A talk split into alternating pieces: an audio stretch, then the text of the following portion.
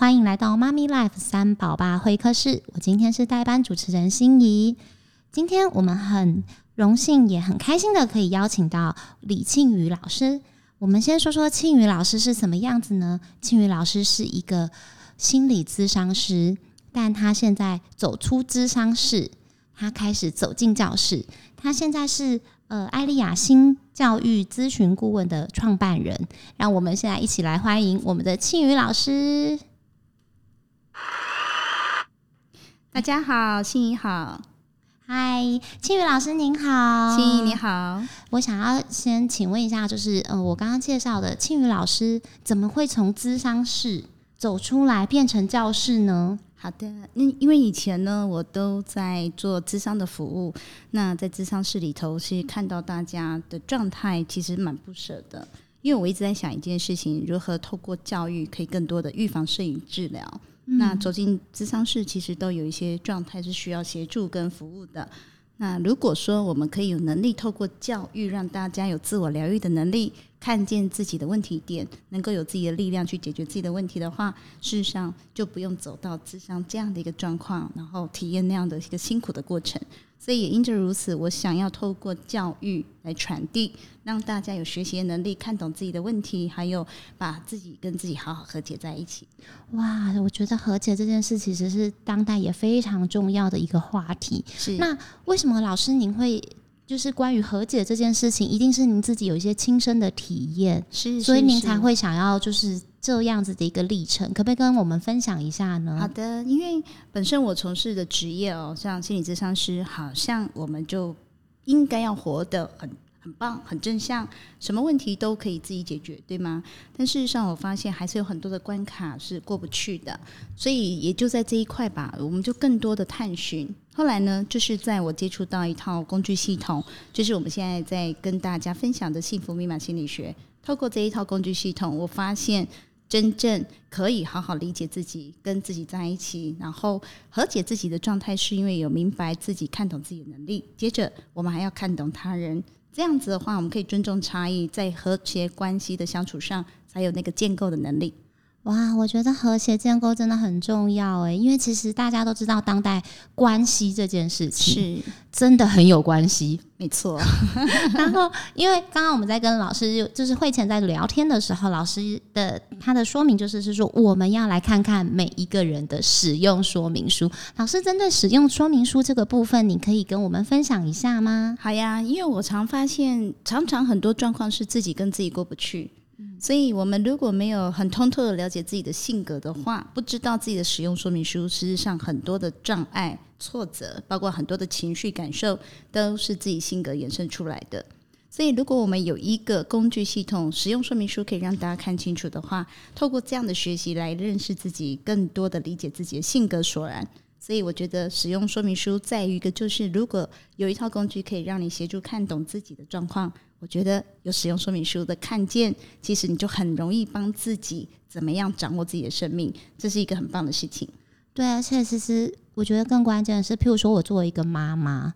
就是其实我就算看懂我自己的使用说明书，我也看不懂我孩子或是我先生的。没有错，没有错。对，那其实通常在这样的时候，其实常常啊，我都会笑说你不懂我的心。是是，对。然后明明就是哎，大家其实好像很有爱，为什么老是表达不对？对，让爱变障碍。对，就是明明是变，明明是真爱，可是为什么会后来变成障碍？是是，我觉得这都是还蛮多需要去思考的一个问题。没错。那。就是老师，我们就是其实应该是说，我有一个想法，就是说，哎，很多时候我们好像常常在做沟通，对，可是我们好像有发现，其实很多都是无效的沟通，没错。对，那老师，你可不可以就是用这个部分来跟我们聊聊？就是是说，哎，是什么样子？是不是因为我们没看懂自己的说明书，我们也没看懂别人的说明书？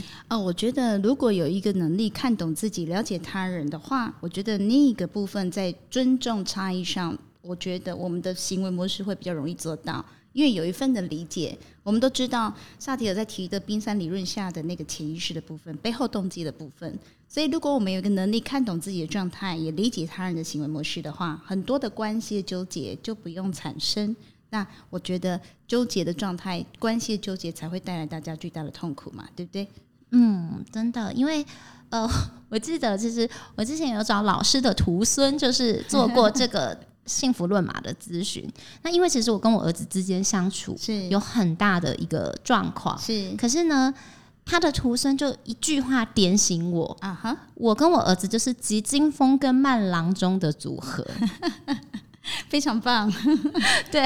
那但是因为也是透过这样子老师他一句的这样子的一个提醒，所以我才意识到说，哦，原来我可能对我的儿子有一些误解。是是，对。那老师，你可不可以就针对像这样子的部分，可不可以再跟我们多做一些说明呢？好的，好的。我想跟大家报告就是。人生使用说明书其实是这样，就是透过这样的一个工具系统，让我们来看见每一个人格测评的分析。它其实是一个大数据的分析。嗯，所以刚刚心怡说的非常好，它是一个急惊风，因为妈妈的行动效率、速度都是性格的关系，让她非常有行动、有效率、有速度，做任何事情呢也是带着怎么样快速的。但是呢，他孕育的孩子是一个慢囊中，什么意思呢？孩子是七号的小孩吧？对，所以呢，我们透过数字来看懂他的使用说明书，是知道这个孩子呢，一定是想清楚、弄明白才会有行动，所以他会比较多的在脑袋的思维思考上，所以你就会感受到他为什么动作那么慢，都叫不动，然后为什么永远都这么慢，像树懒一样，像那个慢郎中一样都没有速度。事实上呢，是他的性格使然，所以我要说的是，每个人都有天生的性格，所以你去了解他的性格而出来的行为模式的话，第一个你接受度高一点，而且尊重差异，是让你明白你的孩子就跟你是不一样的。那我们怎么样从那个不一样当中去欣赏、去教养、去包容、去更多的机会教育，这样的关系才会有很多的和谐度嘛，对吧？哦，对，这个真的，因为我们现在要自曝自曝家丑，就像我 七号的儿子，以前呢，就是不呃，请他做什么事情，他动作慢吞吞的时候，可能很生气，是，但他最近有一个新的那个的说，哦，我知道我要做什么事，但我现在没有动力，是不是？对，那因为以前如果是我听到，我可能就是会很生气，会抓狂吧？对，但是现在呢，呃，像他，我有时候就看他坐在椅子上，我就问他说。哎，宝贝啊，你又没有动力啦。嗯、对 对，所以你知道，就是我觉得透过这样子一个系统的学习，其实就等于是我读懂了我儿子某部分。对，你看得懂他的行为模式背后的动机，你明白他的状态，因为他的性格是必须搞清楚、弄明白他的行动力才会出来。所以你可能可以更多的跟他讨论，就是还有什么地方你想要更了解的，我们要不要看看怎么样帮你的行动更加的有速度的去把它完成？这就是机会教育啊。对，那这也就是是说什么？我们今天会请庆宇老师来，嗯，因为其实我们知道，就是在亲子关系里面，很多的摩擦、冲突跟挫折。是，然后我也是因为接触了这套系统之后，才发现哦。原来从头到尾，我可能只是因为不了解，对，或是我曲解，是对。那我们就是想要来跟老师就是聊聊，就是说，哎，有没有什么样子？呃，老师，你觉得我们可以就是呃，让听众们更多的就是对这套系统能有一些了解呢？好呀，好呀，我很想跟大家分享哦，因为当年呢，也是透过这一套的学习系统，我更看懂我的先生。在夫妻间的关系，还有包括我们的亲子关系哦。那我要说了，我们是一个专业的一个职业的人士，很多时候自己过不去的关卡，其实自己也蛮纠结的。但我很庆幸当年遇到这一套幸福密码心理学，因为很快速的透过这个大数据人格分析系统，让我看见。啊，原来我先生如何跟我性格的不一样？为什么他的行为模式为什么是如此？所以也因着如此，我知道他的状态很多的过不去，我们就可以放下。比如说，我是一个做事非常随性、重感觉的人，但是呢，偏偏在婚前就吸引了一个叫做我没有的特质，就是我先生做事非常谨慎、非常严谨、非常保守、非常完美。那因为这些都不是我有的特质，所以自然。在婚前，我就会被这些特质给吸引。吸引，对，就像他，他没有我们这种活泼、热情、外向、奔放的一个感受性的性格。他看到的时候也惊为天人。仙女，对，因为那也那也不是他拥有的性格，所以他会互相吸引。可是各位都知道，为什么一结婚全部都变了调？也就是那些互相吸引到最后都变互相障碍。婚姻的生活的不容易哦。再来我说，生命的课题在家里哦。那我很开心哦，因为就透过这一套学习系统，我知道啊，我先生是几号人，然后他的行为模式、他的思维模式、他的动机是怎么回事？原来他的所有的一切都是要求完美，所以他做事非常谨慎，不能出错，而且不能有瑕疵。所以呢，他对每一样的细节都掌握得很得体。那对我来说，我就会觉得他事事在吹毛求疵。如果我没有经过学习，我会觉得他这个人很有事，因为我的性格并不是走这个路线的。对。但是，一旦我学习到了之后，才发现啊，他不是针对我，原来那就是他天生性格，我就真的很可以放下过得去。不然，我以前都觉得他到底有什么好针对我的？他每天为什么这么爱挑剔？每天都在嫌弃我，我这么优秀，哦、这么可爱，你当时在欣赏的我，现在都被你唾弃啊！你看那多难受。其实他没有唾弃，没有没有，那都自己的想象。你知道，想象跟真相是两件事。哦，当然，真相就是他在做他自己，嗯、想象就是我觉得他所有一切都针对我。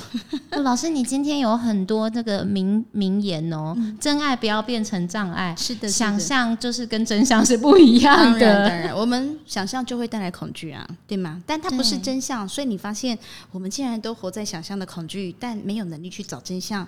其实是蛮冤枉的，因为都在那个不不实际的状态去为难自己。那我要说，有多少人是受了这样的一个历程，把自己过难了？所以为什么我们要出来跟大家分享？就是我们希望透过更简单的系统，而且接地气的一个工具，它没有太难，但很快的你可以理解它为什么跟你不一样。所以用在亲子关系上，我觉得更棒，因为我们也解决非常多亲子的问题。对，因为真的就像譬如说，因为如果一家现在最基本哈，大概四个四个人。对。对，像我们家就是四个人都是不同的号数哦。啊是啊，我们家也是哦。对，然后就是其实常常会觉得说，如果我们用自己的立场去出发，是的，我们常常会看不懂对方。对的。可是其实我们也都忘记，哎，当初为什么我们会被他吸引？对呀、啊。就像譬如说，像我这种三号人，本来就是乐观，很像小孩。对。可譬如说我先生，他可能八号人，他就是一个非常有责任感的人，对，使命感爆棚。对，全世界他都得要拯救。啊，对对对。然后可是。譬如说，像我们以前会觉得说，哦，可能这个蛮有安全感，是对，但是可能在一起之后就觉得你干嘛要管我？对对对对，没错没错。所以婚姻啊、家庭啊，我觉得都是一个很好，在更认识自己、更提升自己、更要升自己的一个很棒的一个学习。对，然后应该是我觉得，像刚刚我们也在跟老师聊一个东西，其实也可以出来跟听众呃分享一下，就是我们很多时候其实是被恐惧对。给绑架了，对的，对的，对，就像老师刚刚讲的，就是是虚像，我们可能其实没有看见，我们以为它是真实，对的，想象哦，对，想象其实是一个非常可怕的东西，没错，没有，应该是想象它可以很美好，嗯哼，可是我们常常因为恐惧，就把它变得很不美好，没错，没错，对，那这也是是我觉得，就是老师其实就要今天想要就是也告诉大家说，其实你有你自己的人生使用说明书，是的，那。对方也有他自己的人生使用说明书，是是。更重要的是，我们的孩子他也有他属于他自己的人生说明书哦。对对对，所以我们来读懂每一个人的说明书，你就会知道如何爱，好好引导跟对待。因为在亲子教养上，就是必须适性教育，因为他是一个需要怎么样引导对待的。我想每个孩子都不一样。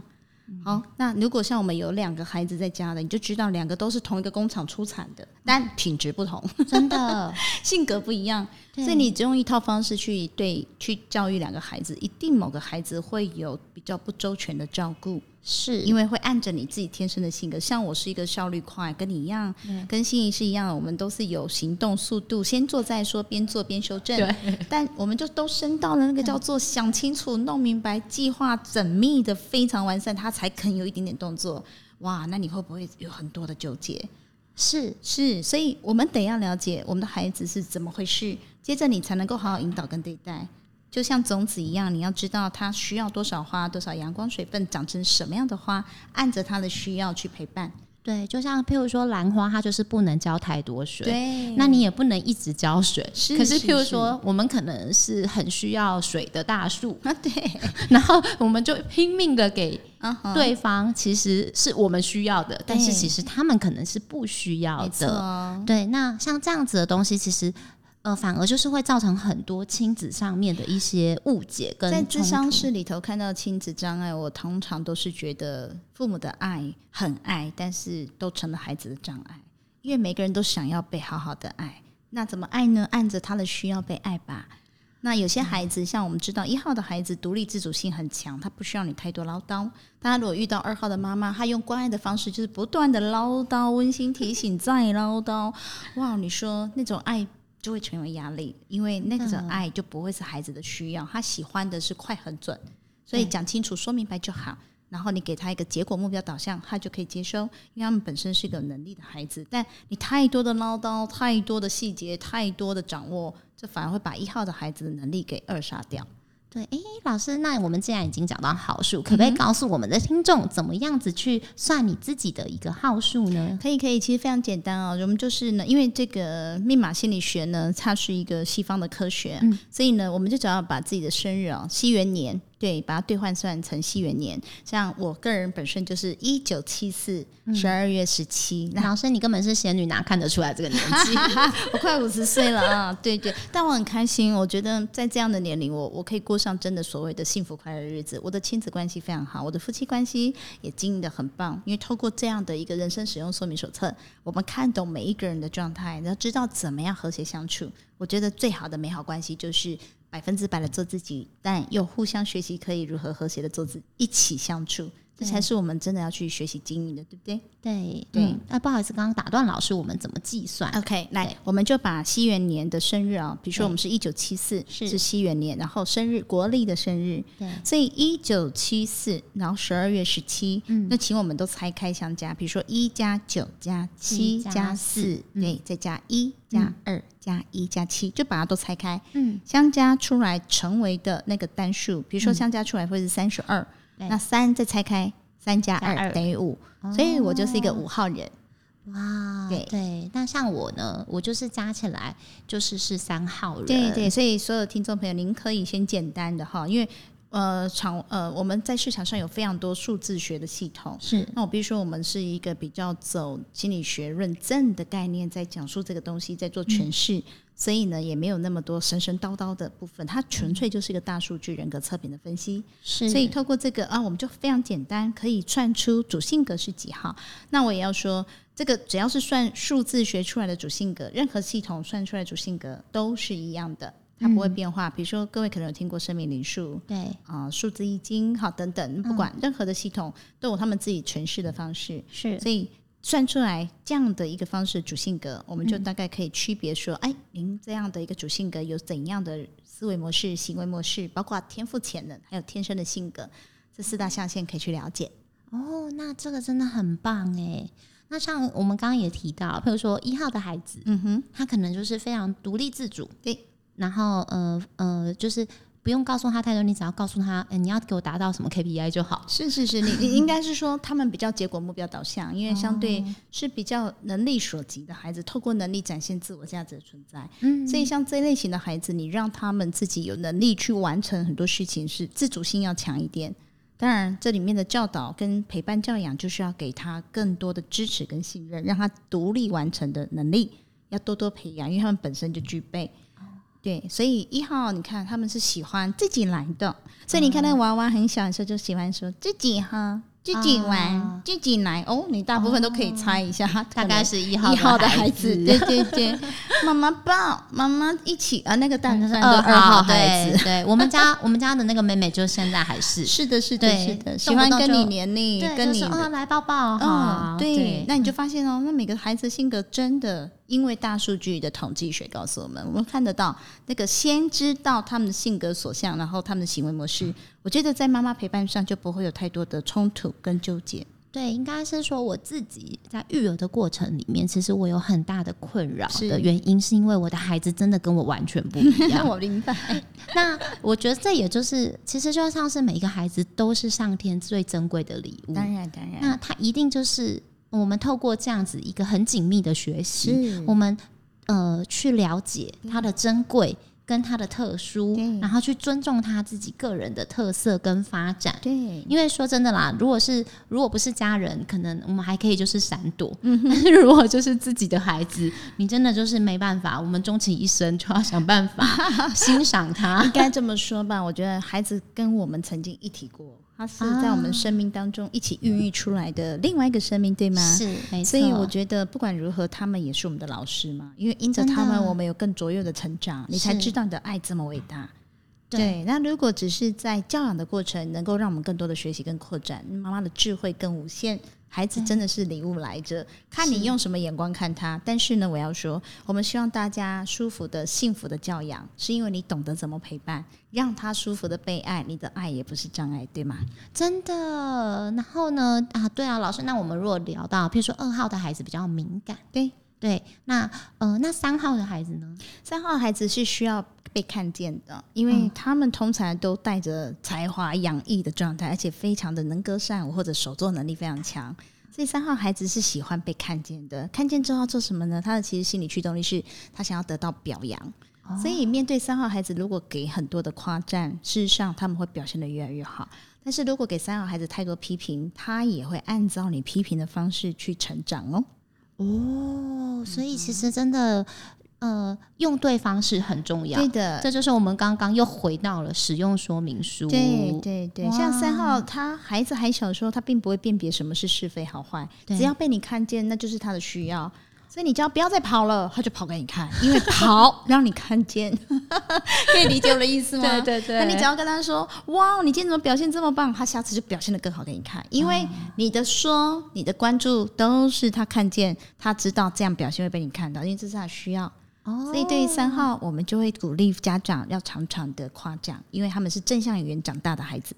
哦，对，那如果你一直负向，他有可能就是会更负向，哦，他就按着你的期待去长大。哎、欸，这个真的很可怕。那如果是四号的孩子呢？好的，那我必须说，四号的孩子呢，他们是比较重视安全感的，所以他们很喜欢就是有有步骤，或者是有纪律、给规章跟原则。因为孩子四号是他们喜欢先准备，因为他们是安全感具足的，需要做一切的准备，所以对四号孩子就尽量不要太多变动，说好的事情就照做。但是如果你突如其来的变化，他们就会比较有多的恐惧跟焦虑，因为他们是需要安全的。哦，所以如果家里没有四号的宝宝，要记得安全感很重要。嗯。对，那我要说啦，如果三号的父母养育到四号的孩子，来，我们想想看，这样的一个教养过程会不会有很多的磕磕碰碰？一定会，因为三号的父母可能就是自己也不太需，就是已经在外面飞了。嗯，三号的父母是比较新奇、有趣、变化的，他们的性格哈，所以对他们来说，规章啊、做规矩啊，这个东西他们并没有那么。那么需要，但我要说，你不需要不代表你的孩子不需要。对，所以你你必须明白的孩子需要什么，那个才叫适性教育。所以，一个很会变动的父母，什么叫变动？他可以接受突如其来的变化，而且很常常可以优化创新的这样的概念。对于四号的孩子是没有这种部分的话，他就会在这样的教导下会很多的焦虑跟不安，因为他抓不到那个安全感，他不知道哪样是从。所以常常就会发现，为什么亲子上的教养会有很多磕磕碰碰，只是因为看不明白，你的爱没有办法真正的投递在他的需求上，因为大家都想要被爱好嘛，对不对？对，需求要满足啊。对，因为其实最终人最关键的东西就是我们的爱跟归属感。嗯，可是呢，就是如果我们操作使用错 错误，你可能就会没有找到自己的归属感，嗯，或甚至有可能会觉得，哎，那我是不是不被肯定？对，因为爱有很多种层次哦。嗯，那怎样叫做最舒服的爱？就是给对他需要的爱。对，那因为可能可能可能我们也是要鼓励爸爸妈妈。为什么？因为其实孩子们他们毕竟还是小朋友，是，所以他们对自我的认识或是什么，可能还没有这么足够。对，都是从父母的对待得到的讯息，模仿跟复制跟看见。所以我们在幼儿时期的时候，其实就会很希望父母能够很了解自己孩子天生性格带来的状态，他背后动机的需求，他的心理驱动力是怎么样的情况，我们才可以好好爱啊。那如果四号的，就是那个碰到五号的孩子呢？我觉得如果是四号的兄，四号跟五号的兄弟姐妹应该很有趣哦。父母头会大，因为四号是这么需要安全跟纪律、规章跟原则的，五号就是全然的自由自在，不受管束。所以你说父母该不该学习？那他头会两个大，两个孩子完全不一样，比比皆是啊，是吗？对对，那像五号的孩子，你就要更明白，他们是一个自由自在的、宽广的、五方大地的那种性格。所以感觉很重要，他的感觉不对，什么都跟你拗着干。哦，对，对，难怪我们就想说，有些时候小朋友他的情绪，对对，因为我觉得其实为什么我们会说，呃，把它当成是一套科学跟学习，是因为有的时候我们其实常常在外面看到有一些孩子，他可能脾气一来了，就拗起来了，对。对那如果父母是用权威方式去压抑这样的孩子，事实上都都会有反作用力很大，因为你无法压抑压制下去，因为他们的性格也不会让你压制，他只会用更更激烈、更反弹的方式来面对，而且会养出一个巨大的怪兽嘛，哈，就是他会越来越就踩你的底线，知道你的分寸在哪，他们会在越过那个底线之前更多的，所以这个都造成很多父母的困扰啦。但很简单，你只要知道顺着他的毛，先处理心情，再处理事情，感觉对了，一切都好说。这些孩子很单纯，他要的是感受性。所以感觉对了就好，感觉不对，万般不好。对，应该就是其实每一个孩子，就像其实大人也一样。对的，我们都希望可以得到别人就是。肯定我们，当然跟爱我们是对。那孩子们自然也是，是的。但只是孩子可能不会像我们用这么多的言语，当然当然。对，所以我们就觉得这个使用说明书我们要好好的参阅啊。对对，我觉得如果有一个这样的一个数据系统，大数据的人格测评分析系统，可以帮助大家更理解自己以及孩子们或者我们的家人们，因为关系的层次建构美好，才有幸福可言。真的。然后我们现在来 来了解一下六号的小朋友，哦，我心仪很厉害哦。今天一集要把一到九号都讲完，没有，因为我们只是想说，我们是快速，那因为就是我们快速的了解之后，我们可能才会就是大家有一个心理的感受，我们再来进行下一集。太棒了！如果大家有兴趣，我很热，我很热情的想要好好的分享哦。因为像你看，五号孩子是全然自由奔放、重视感觉的，来六号的孩子是全然内敛、收敛、有智慧的。所以他们六号的孩子相对的聪明，而且呢，他们做事情也比较自律。为什么？因为他们有一个叫做想要完美的概念。哇！所以他们做很多东西就会想要做到好，然后呢，用聪明来展现他的方式是对的。所以六号孩子也稳定性比较高，然后他们的确也比较聪明跟智慧一点。哦，可是也就是，如果譬如说，说真的，如果碰到三好的妈妈，哎、欸，对，他会看你没有，对，他会想说，哎、欸，你可不可以成熟点？啊，对对对，类似，他就会父母也要比他更定紧一点，要不然他会觉得，我你也是算很走中的那一种糟践，他可能就觉得妈妈你可以成熟点啊之类的，因为他们相对聪明，然后再来就是他们对很多事情的要求哈标准相对的比较高，比较要求完美一点的。哦所以这种自律性的孩子，就是他自律，还有要求自己比较比较比较能够为自己做到什么样的状态，他们比较能够为自己做到这样的程度。嗯，好，那我们现在要走到七号的孩子喽。哇，太好，刚刚讲到我们两个的孩子，对吗？所以我们两个基金风都遇到慢慢郎中，中，这就是生命，对，就是生命，生命美好的地方。没错，因为有裂痕才有光进来的地方。对，而且就是因为你才能去接受。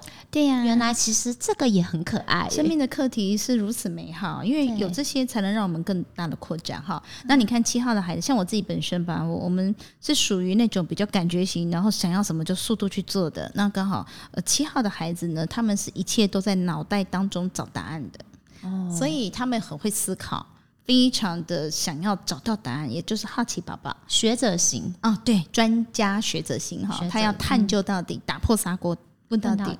对，所以他们很爱看柯南呐、啊，哈、嗯，这种侦这种侦探的，因为他们对脑袋的运作很强大，他们的天赋就是最强的大脑。不过有一个小小的麻烦，就是行动很慢，树懒啊，对，就是他想不通，通都不明白，他其实行动力是出不来的，也比较慵懒，因为他都在大脑的行动当中啊，就是他都在脑袋思考。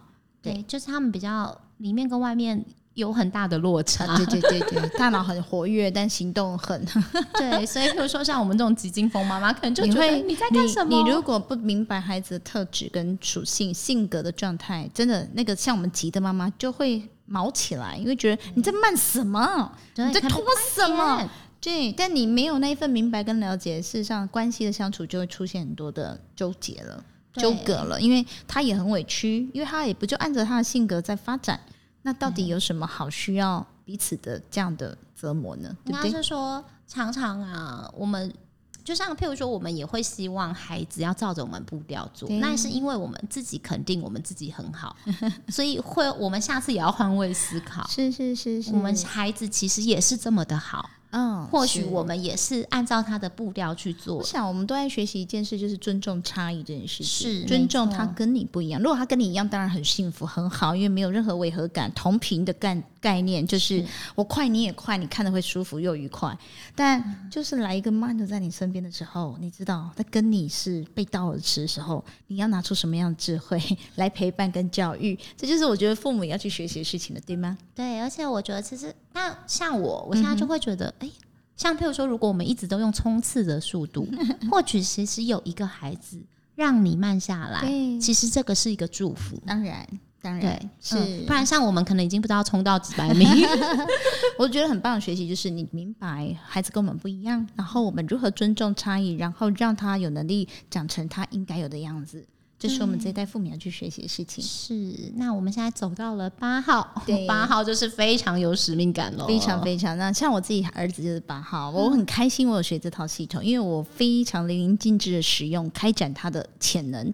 因为八号孩子是最有责任跟使命感的，对，所以八号的孩子相对的就是会照顾。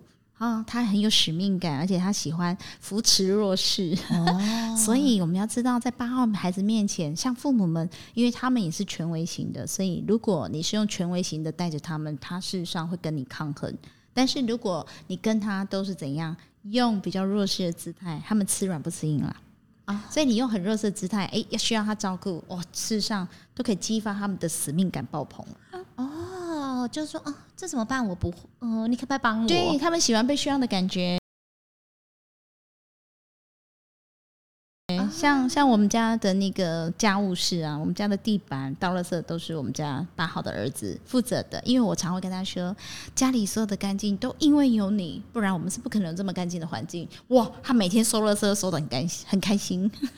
爸爸妈妈们，这是不是很重要？非常重要，而且你还懂得公开的表扬他，哇，使命感爆棚。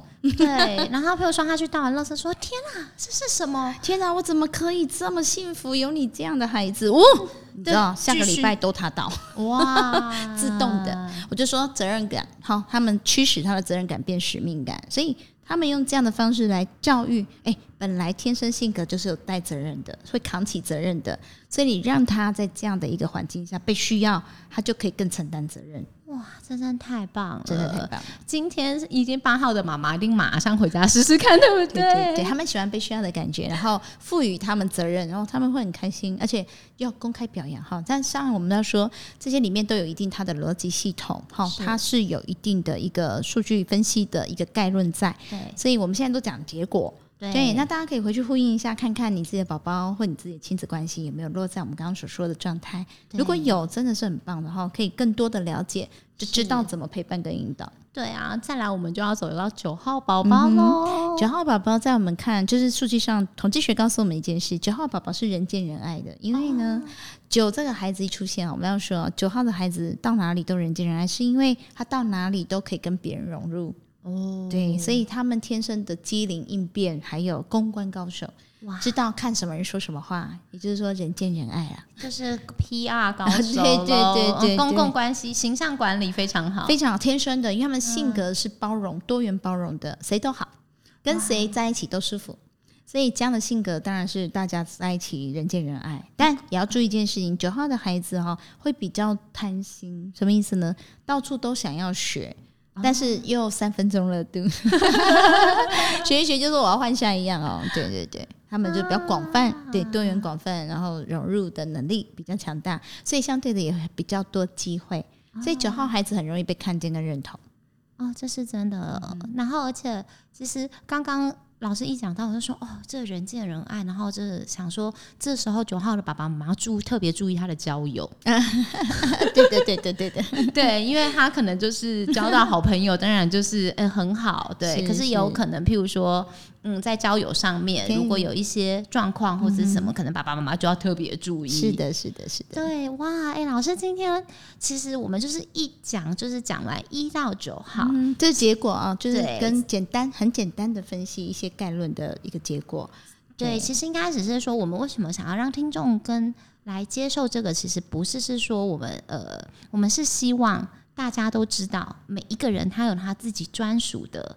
使用说明书。是是是，对。那我们应该是说，现在生活很忙碌，爸爸妈妈，还有就是我们如何去维系我们的亲子关系。对对对，对，其实我们可以透过非常简单的方式，是因为它是个统计学科学认证的一个系统，所以呢，大数据的分析让我们更快看见在关系的经营上，我们可以怎么样来美好经营，因为美好关系是幸福的泉源嘛，对不对？对，然后接下呃，在我们这一集其实时间也差不多，我们下一集呢、要准备跟老师聊聊，就是更多有关幸福密码。好啊，我们怎么样去经营我们自己的幸福？对对对，如何看到、认识自己、看懂他人、尊重差异？我觉得是在关系层面上，是每个人在生命的课题上都要去了解的。好，那我们今天非常谢谢我们庆云老师，谢谢，谢谢。谢谢。